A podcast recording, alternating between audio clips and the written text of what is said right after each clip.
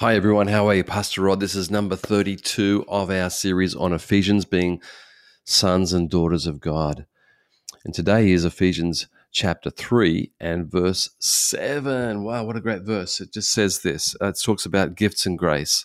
It says, This is Paul speaking. I became a servant of the gospel by the gift of God's grace, given me through the working of his power. Sounds a bit like a rap, doesn't it? Gift of God's grace, working of his power and it's just incredible words.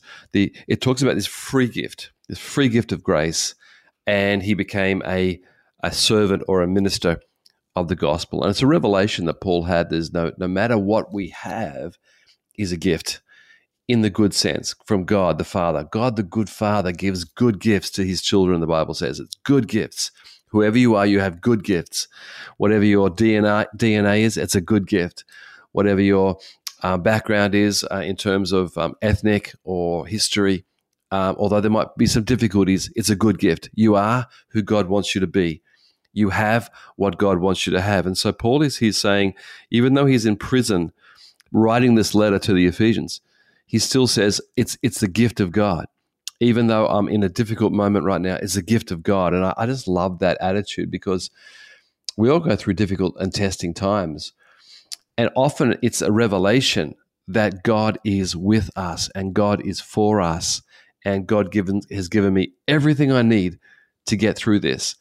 But in the New Testament, there's also this connection of the words of gift and grace and joy and free gift and the working of his power. It becomes this, this power ball of, of concepts all together.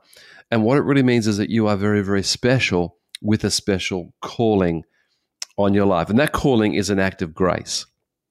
Um, as a young Christian, I started to read the Bible about nations and um, cultures, and I started to get excited. And then I, I realized that God was probably calling me to live in nations and cultures. So, uh, most of my adult life, I've lived in Asia. Uh, most of my married life, I've lived in Asia, and uh, we have loved it. It's been difficult at times but we wouldn't change it. Our boys have been brought up in Asia. We, we love it. We could honestly say with Paul that, uh, not, not the prison thing, um, but we became a servant uh, of the gospel, of the good news by the gift of God's grace. We're in Japan by the gift of God's grace. We do what we do by the gift of God's grace. And if you're in business or education or medical or whatever, if you can say, I'm here by the gift of God's grace, I believe there's a lot of satisfaction.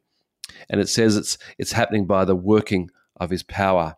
So God just doesn't give us the gift, he gives us the working of his power to be fulfilled and growing and successful, um, doing great things, filling needs, filling a hole.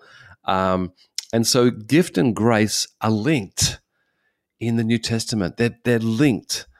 And what God has gifted you, He's graced you. And where God has graced you, He's gifted you. And then there's the working of His great power as sons and daughters of God. Let me pray. Thank you, Lord. You've gifted us, you've graced us. There's a working of your power. And I pray that we'd all today understand, maybe with new eyes, that you are a good Father, have given us great gifts, and it's up to, up to us to find the, the needs and fill it, to do the things that we were made to do in your grace, in your gifts, in your power. Amen. God bless you all. Thank you so much for joining us today. And if you enjoyed today's episode with Pastor Rod, why don't you subscribe on whatever platform you are listening to this? And we'll see you next time.